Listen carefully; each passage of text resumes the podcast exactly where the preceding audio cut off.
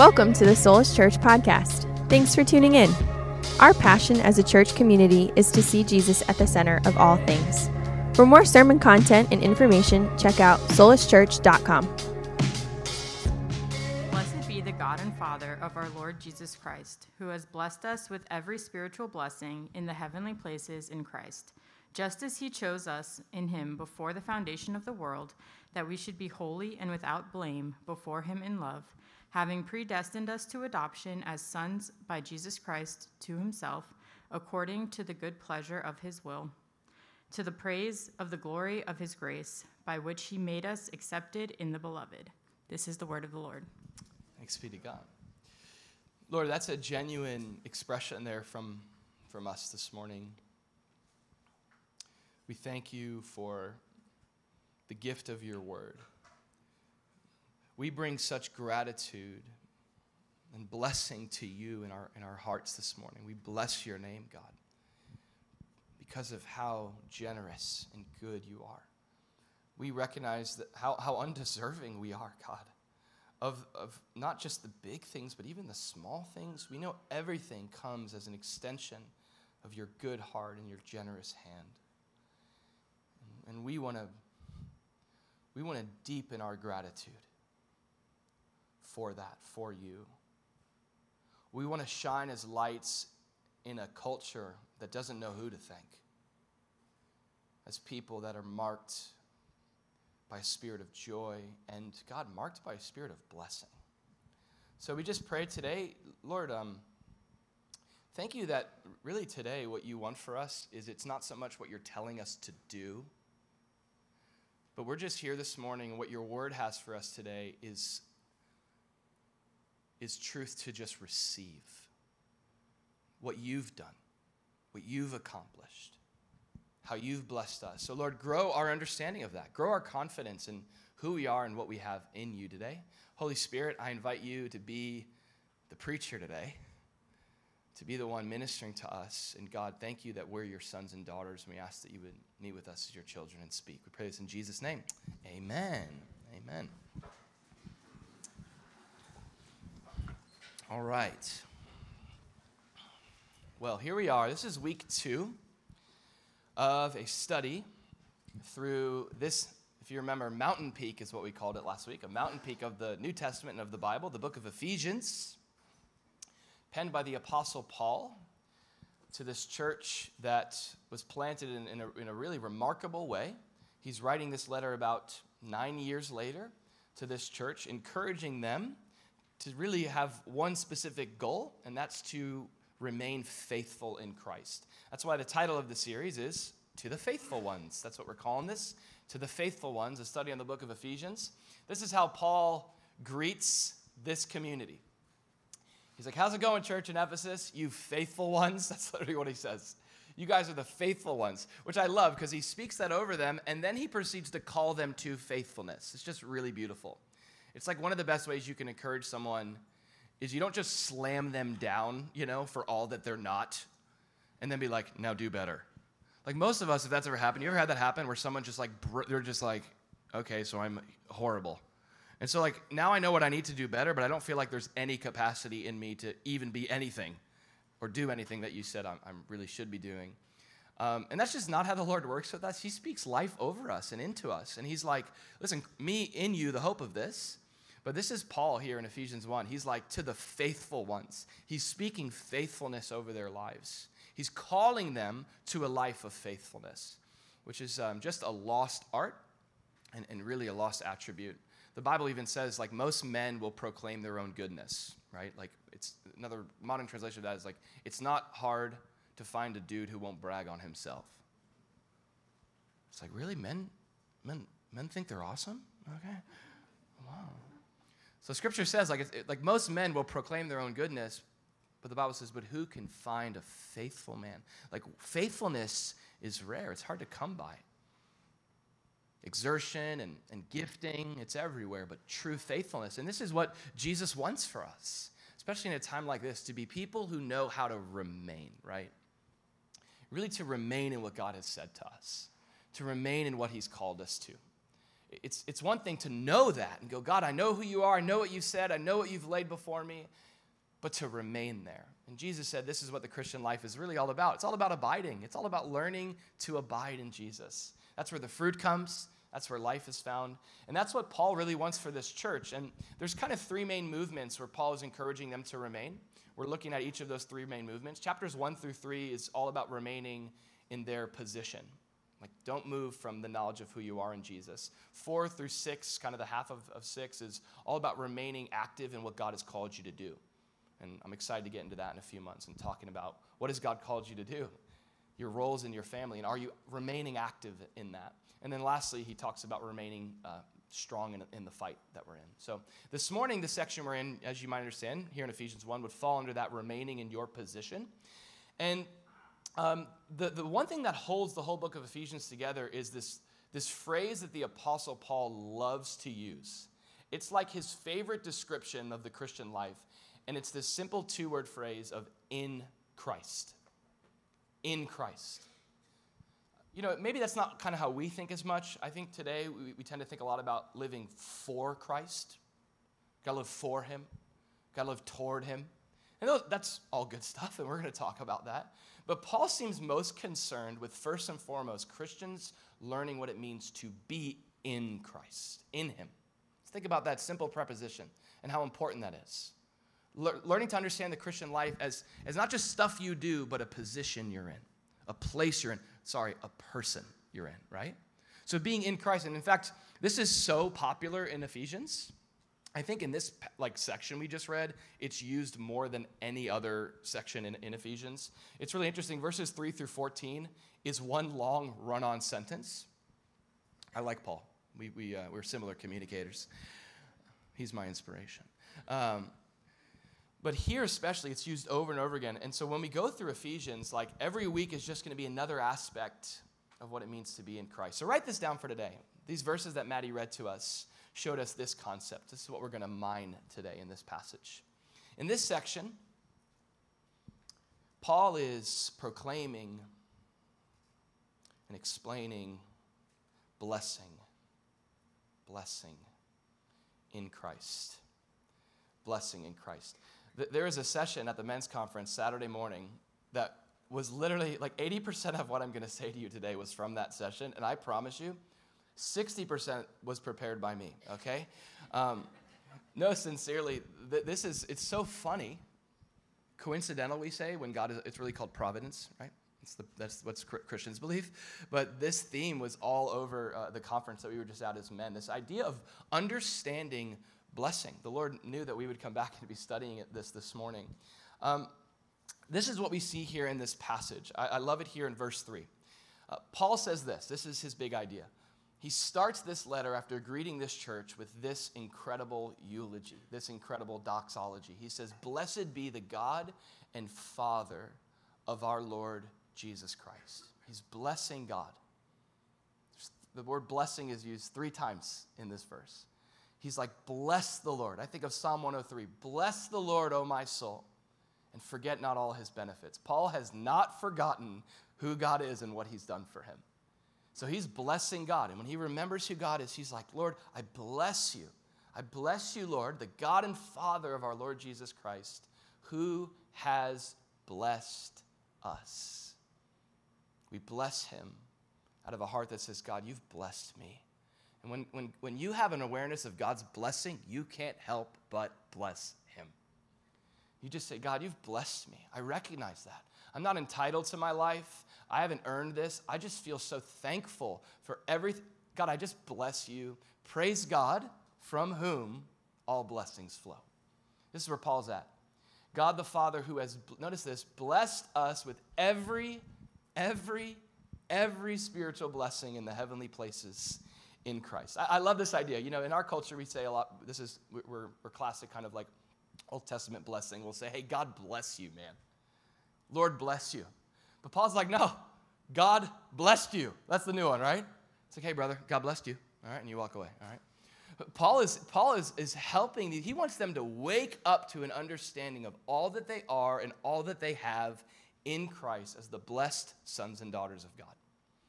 God's blessed you, Paul says. Now, this idea here of blessing, is not an isolated concept, like you're blessed in Jesus, blessed and highly favored, right, as we would say. This is not an isolated concept limited to this section or maybe just a few other passages that Christians have really been privy to, and so they use that word all the time, like, bless you, brother. It's, it's not just kind of this random Christian, kind of scattered platitude. But when you see this passage, when you see just this verse, as we properly should see all the verses we read in the Bible, which is a part of a greater story, okay? A part of a meta narrative, a greater context. When you see this verse in its proper context, uh, what you see Paul pointing to here is a redemptive work that Christ has accomplished that actually restores us back to God's proper intention for our lives from the very beginning. Let me say that again. What you see here in this verse is Paul pointing to a redemptive work that Christ has done to restore us back to our proper intended place that God desired for us from the very beginning, to, to live blessed lives. This, this is what you see in the book of Genesis. In Genesis chapter 1, this is where God is, is, is giving our, his first insights we have in this passage to, to his own heart towards humanity. In Genesis 1.27, God creates man in his own image. Um, at the conference yesterday, one of the pastors mentioned specifically with man, God uses his very hands to form man from the dust of the earth. God is actively involved in the formation of humanity.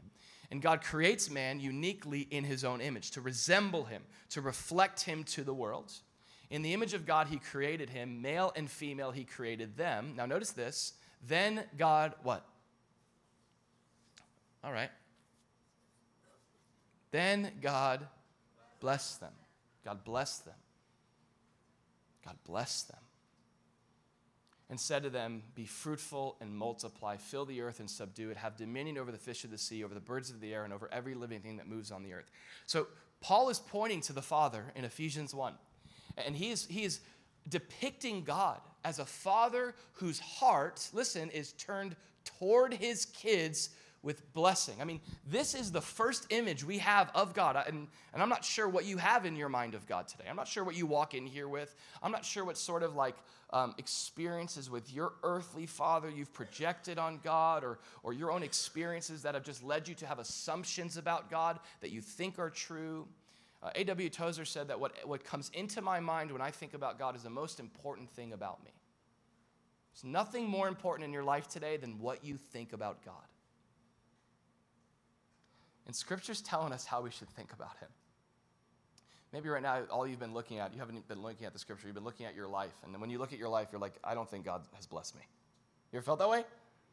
And, and this is where we, we can sort of go amiss, is when we don't look at the truth of God's Word, when we don't look at what God has revealed, we, we were left with all of these really broken assumptions that the enemy loves for us to live in. But look at this.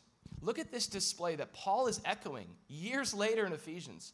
We see that that, that the first description of God's heart towards humanity is that of blessing.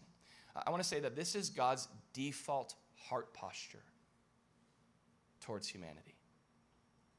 When God creates man, he's not angry. He's not like, these cursed little people, let's see what they can do.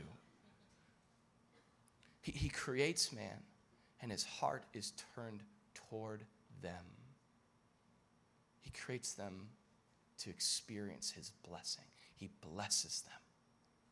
His heart is turned toward them in love. This is what Paul is, is pointing to his heart posture. He's a God of blessing. Uh, the scriptures actually say this that every good and perfect gift, of James 1:17, every good and perfect gift in life, the good ones to the perfect ones, they come down from the Father of lights. That God is the one who is the Father of lights. With him, the, uh, James says, there is no variation or shadow of turning. What that means is um, literally, the translation of that is that God has no dark side. Like he's all Anakin before Vader kind of a vibe, all right? Like that there is not a, John says that in him is light and there is no single spot of darkness in him. He is altogether good and lovely and true and kind, and his heart is that of blessing. And every good gift that we have comes from him. Every good gift comes from him. Jim, Jimmy even talked about even the, our very life is a gift from God. So this is what we see God's heart. Now, we also see like God's intention for humanity in this. God blesses them and he says, now go into the world. And, and here's the like, this was what the human project, what was, was supposed to be. The human life was intended to be this. You can write down this simple phrase. This is what we were created to do. You and I were created to enjoy and extend the blessing of God in the world. That's what we were made for. That's what you were made for.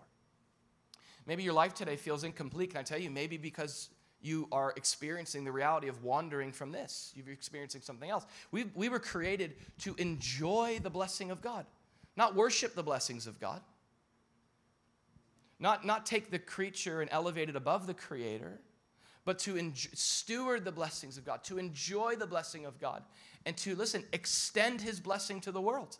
That was the vision. He's like, Get in here, mankind. I got a plan for you. I'm going to bless you, and you're going to represent me in the world and carry forth my blessing everywhere you go and bring beauty everywhere you go. This was the vision. Now, we know that though this was God's creation, we know that there was also sort of in the world, there's been a decreation, a breakdown of this intended state. And the reason for that is because, well, as Isaiah says, all we like sheep, this is what the Bible says about the human condition. We see this with Adam. We see this in our lives as well, that we all, like sheep, have gone astray. We have turned every one to his own way. So, this is, this is the story of history. Okay? It starts with a God whose heart is turned toward you, turned toward me, his hand is even, it's his heart and his hand is extended out with blessing and goodness. And what we do is we turn away from God. That's what we've done. That's humanity. God's default heart posture is turned toward us, but there's this broken thing in us where our default heart posture, apart from Jesus, is turned away from God. And it's kind of this thing where there's a picture of it in the New Testament with the prodigal son who grabs the inheritance of God, who takes the things of God. I mean, the, I mean today it's, it's amazing. Like, you know, um, the way that people will live their whole life with wealth and opportunity and, and breath in their lungs and physical giftedness. And they, they, haven't in, they haven't even thought in their life ever. They die without thinking, I should thank God for this. Like for me, that's my big theological question. People are always like, Andrew, why do bad things happen to good people? That's like, I really have a hard question. I'm like, that's not hard. My question is, why do good things happen to bad people? That's my question. That's the one I'm just like, how? Well, Jesus says, because the rain falls on the just and the unjust, the, the sun shines on the just and the unjust. God is so gracious that he showers blessing upon people who will never thank him. I'm not like that. Are you like that? That's God. Humanity has turned away from this God who's turned toward us. That's what we've done. That's what it means to be in Adam, is to be just like Adam and to go our own way. To say, God, thanks for all the blessings. Thanks for my inheritance.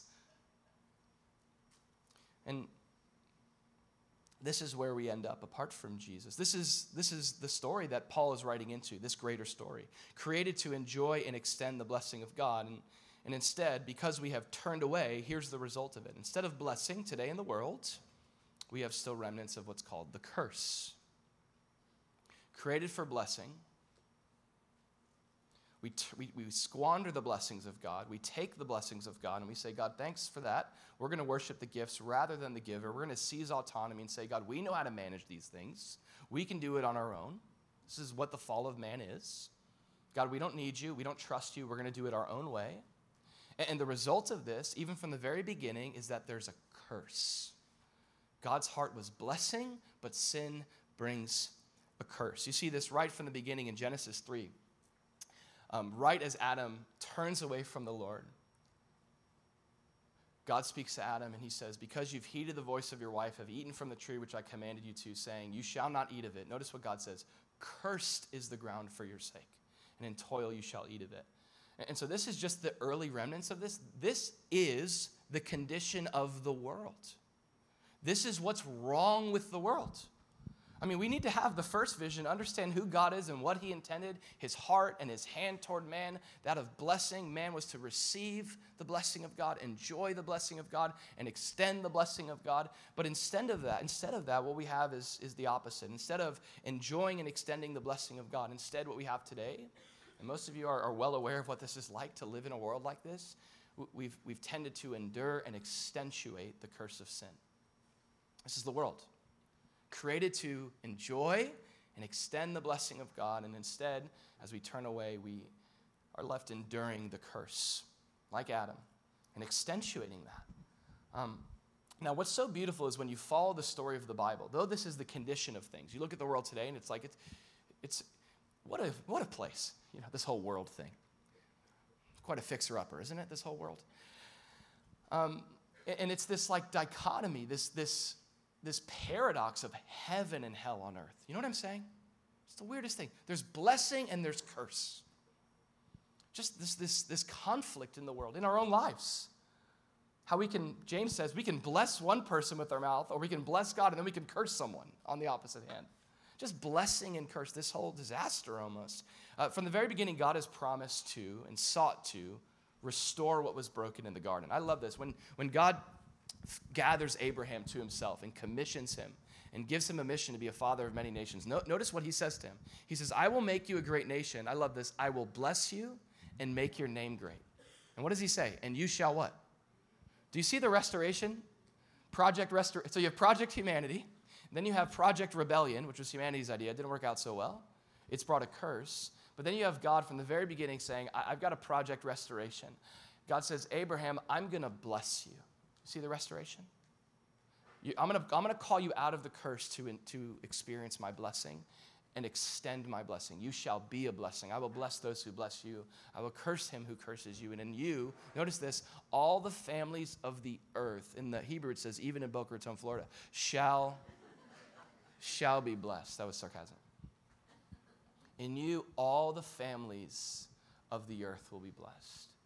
God says, I am, through Abraham, listen to this, creating a covenantal family of blessing. that's going to do battle with the curse, and it's going to prevail over the curse.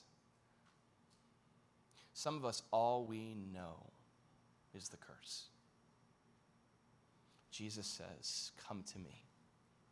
Jesus himself comes on the scene, and Jesus is, you know, if there's one simple way to, to describe, like, I'm not sure your view on Jesus. Um, I just want to say what matters most is not just your view, but God's view of Jesus. That's really important. The truth of Jesus. But um, Jesus, Jesus on earth was the embodiment of blessing. That's, how, that's one way to think about Jesus God's blessing. For God so loved the world that he gave his only begotten Son. Everywhere Jesus comes on the scene, everywhere that Jesus goes, what does he do? He brings what? Blessing. He steps into cursed situations, cursed loneliness, cursed broken systems, cursed disease. I mean, just like the nature of life this barren wasteland of the curse. And everywhere Jesus goes, he brings the kingdom of light. He brings blessing. He, he's like, uh, my blessing is more powerful than curse. And, that's what he does. And he even teaches his followers. Don't you love this scripture, Luke 6 28? He's like, all right, guys, we're this new covenant family of blessing in a world of curse. Here's what he's teaching his people to do. My blessing is going to be so strong in your life that you're going to even learn to bless those who curse you. this is what he's up to restoring blessing bringing us back to what was there in the garden. Bless those who curse you and pray for those who spitefully use you. Uh, but Jesus came to do so much more than model what blessing looks like in a body.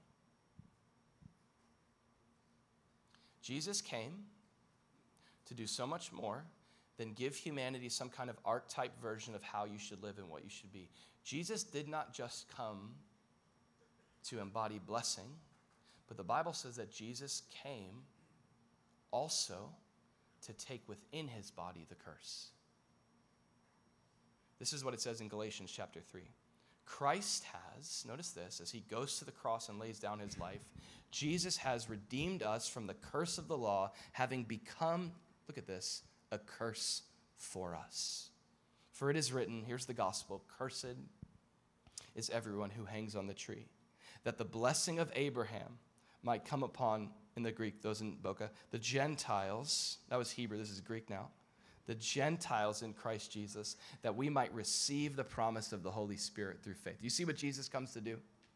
You have Project Humanity from the very beginning. God is creating mankind to live from and for blessing, to, to experience and extend the blessing. We've turned away from God, and we have instead been left enduring and accentuating curses that we've experienced, and then we transfer on to other people. We're not just victims of this broken system, we are also co contributors, aren't we? But Jesus comes to give us a whole new way. He comes to restore blessing. And this is what Paul is speaking about that Jesus ultimately, he goes to take that curse upon himself. So those who are in him can say this Blessed be the God and Father of our Lord Jesus Christ. Maybe that's where you should be today, this morning, just in a place of your heart where you go, God, thank you.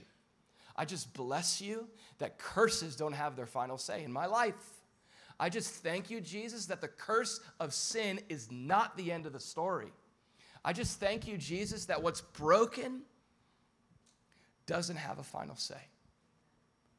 But you're the God of blessing. And you've taken the brokenness of this world into yourself to create a new humanity, a new people of blessing, a covenant community that exists. That's what we're here to do today. I mean, the church is a community of people. I mean, is there not a better way to summarize who we are today?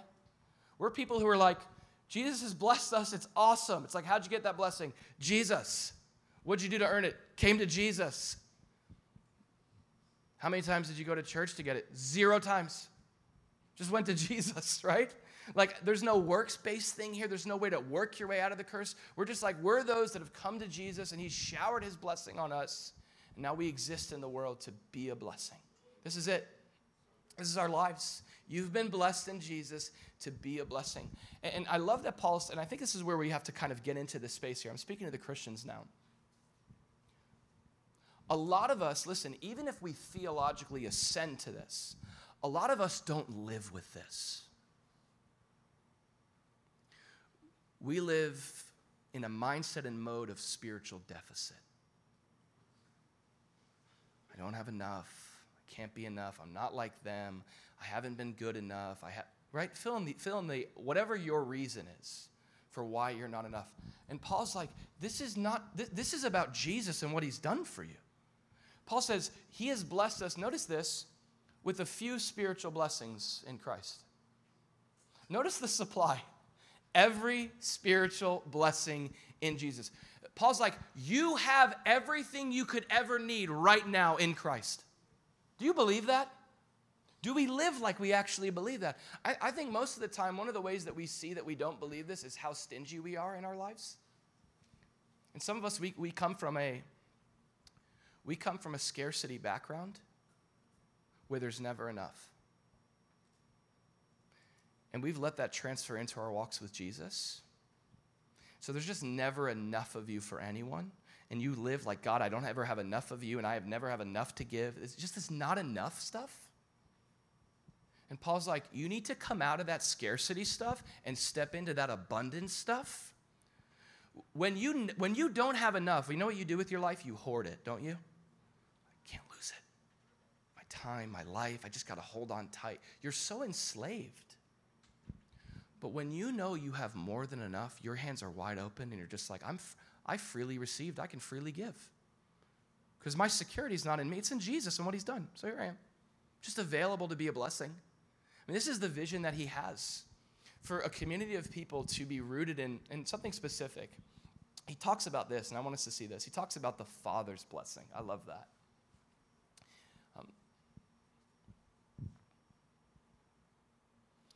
He names the source of our blessing.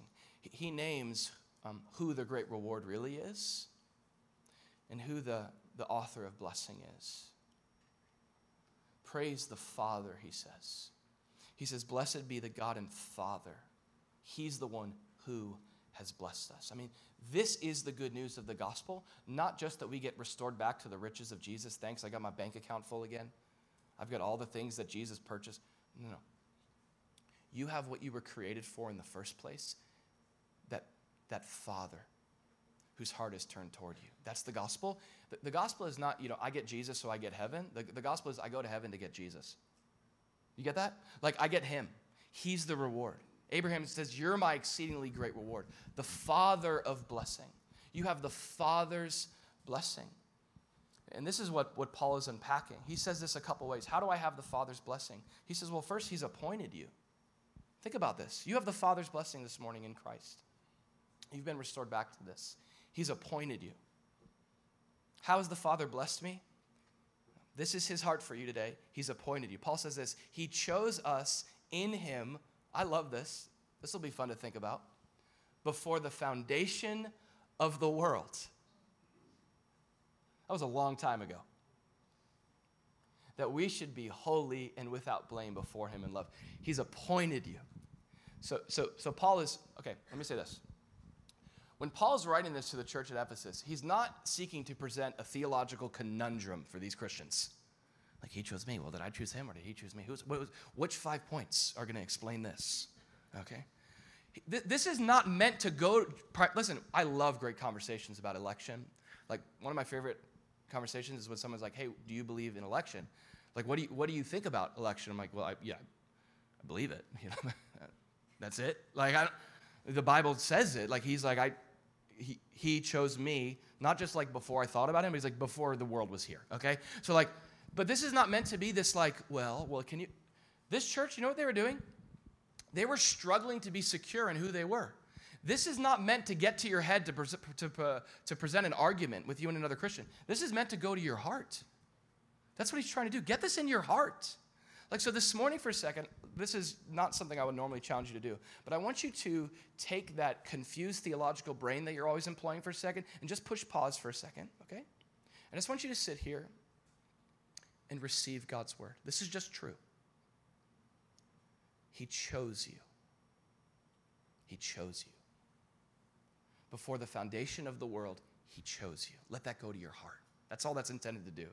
Let that go to your heart. You chose me in Jesus before the world was ever made. Uh, Paul is, is reminding these Christians of their security. That they didn't wake up one day and say, you know what, I think I'm going to go knock on God's door and ask Him to save me. And be like, hey, God, hey, it's me, a sinner. I was just wondering if there's a way for you to fix my whole sin problem. This whole like broken relationship thing. And he's like, yeah, I think I could, yeah, I can do that.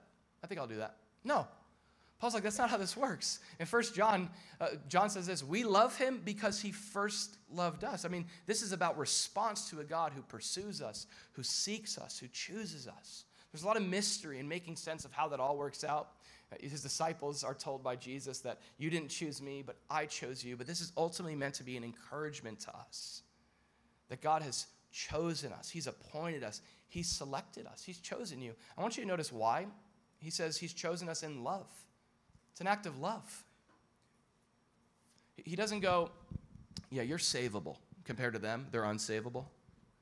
You're like extra savable. You gotta, you know what? You'd make. I need you on my team. I need a. Pick. You ever, you know that dynamic in, in like PE and stuff where it's like, oh gosh, they pick the two captains. They're always just, they're always so annoying too, and they're like the cool kids. And then I'm there like Andy the skateboarder, like pick me, you know, like.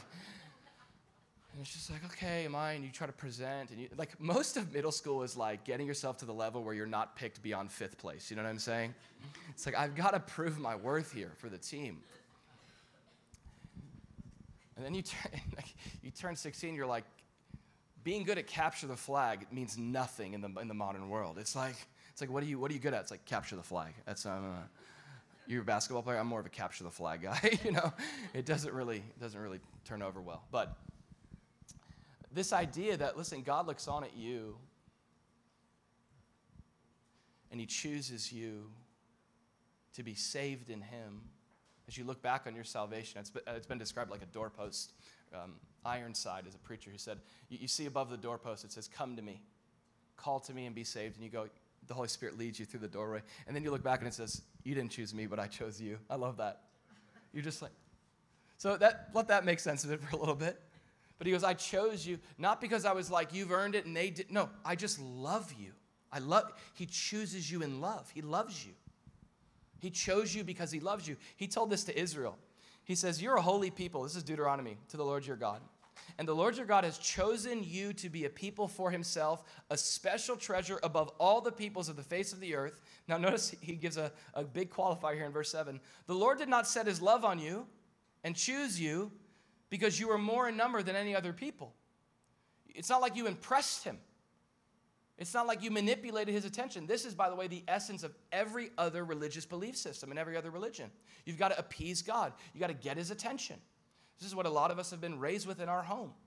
I've got to get my dad's attention. And he's like, This is not what happened. You didn't get my attention.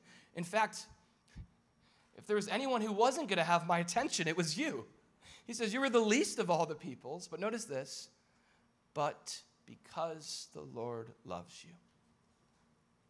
He just loves you. He's a covenant keeping, faithful God, and He sets His love on us and He chooses us. Uh, Paul says, You have the Father's blessing. He's appointed you in love. If you are in Christ, look back over that doorpost and know that you're not in this position because you were selectable, okay? Because you made a good contribution to the idea is He loved you and He wants to make some great things out of your life. And that's an encouragement to be received in our hearts. Amen? I want you to see what He chose us for. He appointed us, it says, to be holy. I love that. And without blame before Him. He appointed us not for us to make ourselves acceptable, but to be acceptable to Him through Jesus.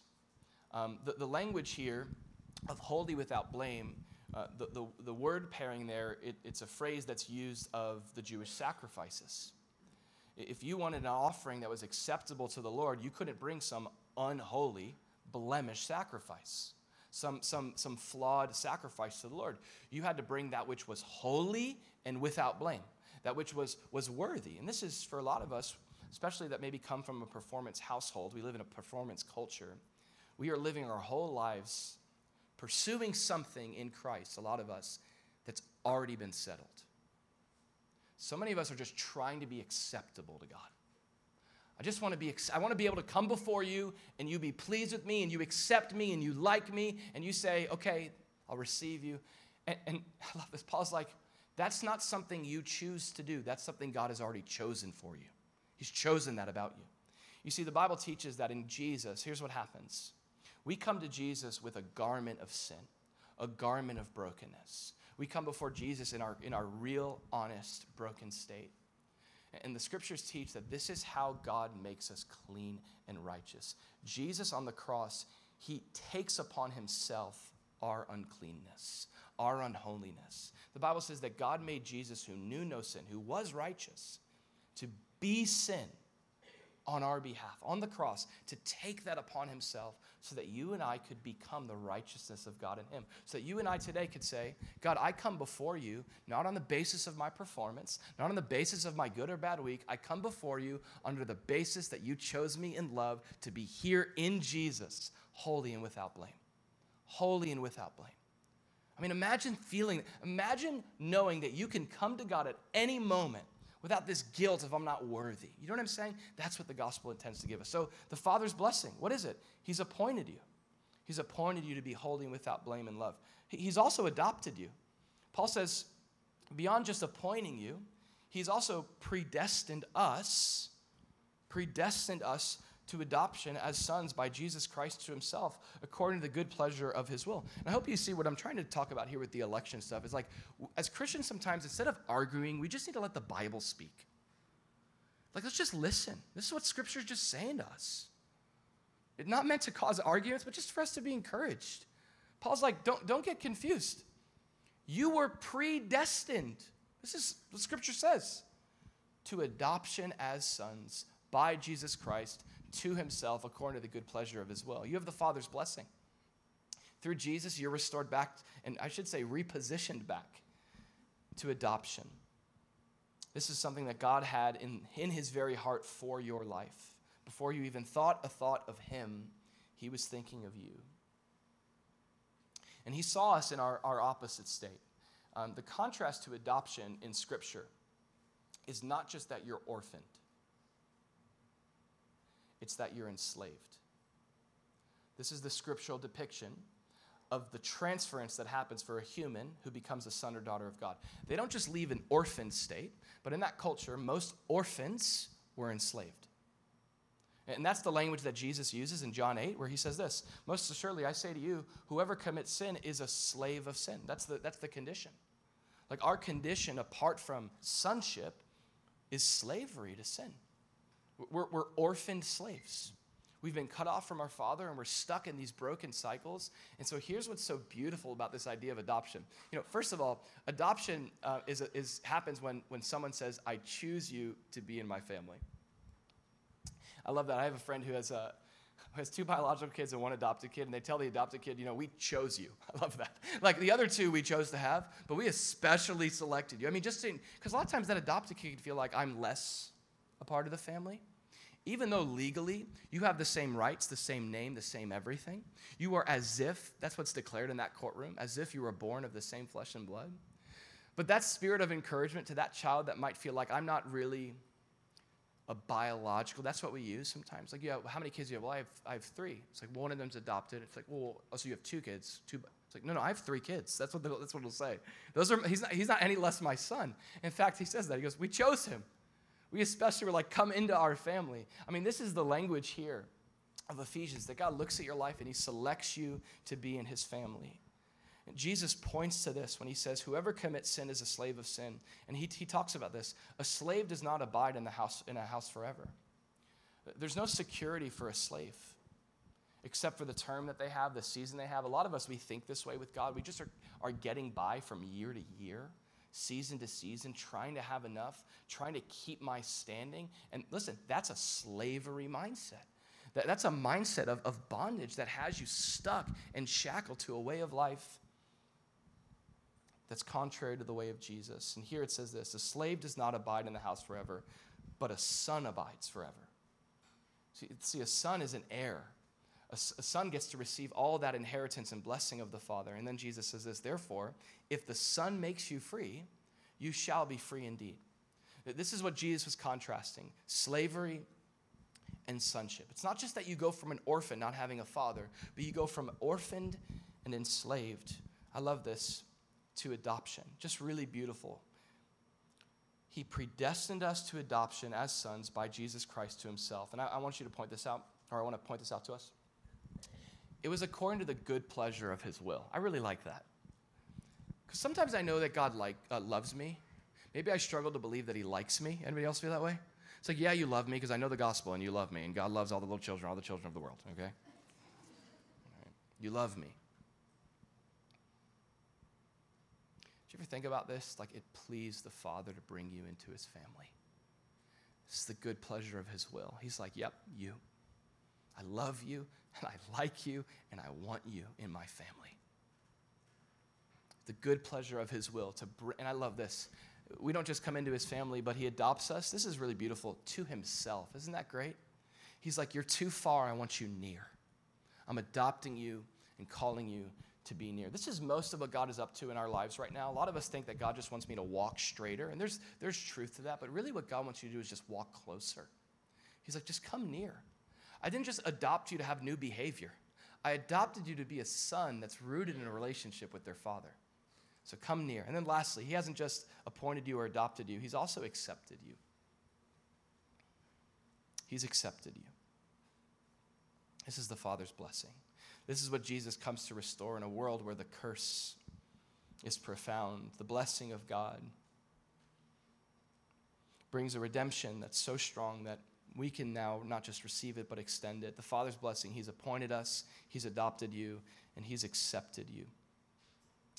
All of this good news of adoption and appointment to salvation is to the praise of the glory of his grace. In Latin, soli Deo Gloria. All for your grace. When we get to heaven one day and we're there as adopted sons and daughters of God and we look on each other and we're like, and we see someone that we're like surprised to see there, you know, like, how did you, how did you get in, you know? And the answer is the same way you did, right? Same way we all did. There's no one that's going to get to heaven and, and, like chest bump, you know, each other like, we did it. We made it. This is all about grace, guys. There's no boasting here. You know what I'm saying? You know, you know what? Actually, there is boasting here. Paul says we boast in our weakness. That's what he says. That's the only room for boasting in the church of God. Here's how broken I am and how much I need Jesus. That's our boasting. Paul says, God forbid that I should boast in anything except for the cross, man. Except for where grace was poured out on me. And Paul knows grace, doesn't he? Paul's like, if anyone, if anyone doesn't deserve not just to be an apostle, but like let alone in the room and at the table, Paul's like, it's me. He says, but I am what I am by the grace of God. God's riches at Christ's expense, the unmerited favor of God that's poured out on my life. The gift of God. I'm thankful for grace this morning.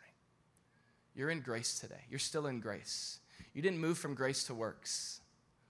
You are in grace. Grace is not just what saves you. Grace is, is what in the end is what we're going to we're going to be praising Jesus for his grace. We're going to be like it was all because of your grace. So God help us boast more in our weaknesses so that we can learn to be weak in our flesh and strong in grace. Strong in grace. So that, that's where this all comes down through. And he says, it's through this grace, lastly, by which he's made us accepted. And I love this accepted in the beloved. Now, the word accepted there is really important. This word of accepted grace. It, it actually ties more to the word grace than we would think to with the word accepted. So when we think of the word uh, ex- like accepting things, it's kind of like there's often maybe um, like a hint of reluctance to it. Do you know what I'm saying? You ever like reluctantly accepted something? You're just like, okay, I'll accept that. Or like, or, are they're coming too? Okay, we'll let them come. You know, like we, we accept you into our gathering, you know. The word acceptance here, that he's accepted you, means literally, in the Greek, it means he highly favored you. Jesus is not your reluctant Savior. God is not your reluctant Father. He's not your obligated Father. He's your Abba Father. He favors you, He loves you. He, in His grace, lavishes His grace on you, and He calls you, I love this, the beloved. That's who we are. That's who we are. What a great name for the church. That's who we are. We're not just the flock of God, we're not just the bride of Christ, we're the beloved. Those that are loved by God. I can't help but think of Jesus' baptism when that voice comes from heaven and says, This is my beloved Son in whom I'm well pleased.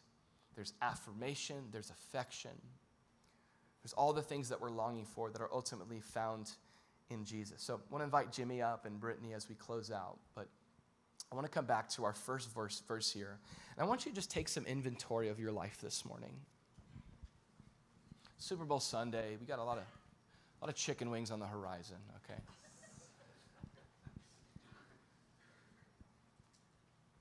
But don't, don't miss this moment.